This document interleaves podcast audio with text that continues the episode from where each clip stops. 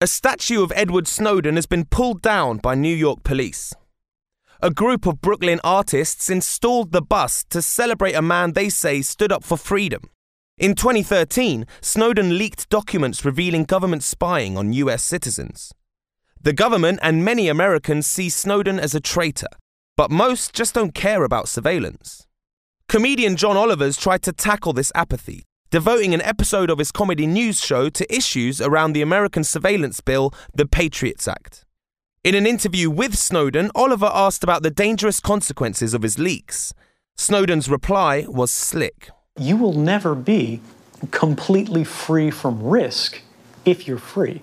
Snowden admitted the government could be storing our sexts. The good news is there's no program named the dick pic program. The bad news is they are still collecting everybody's information, including your dick pics.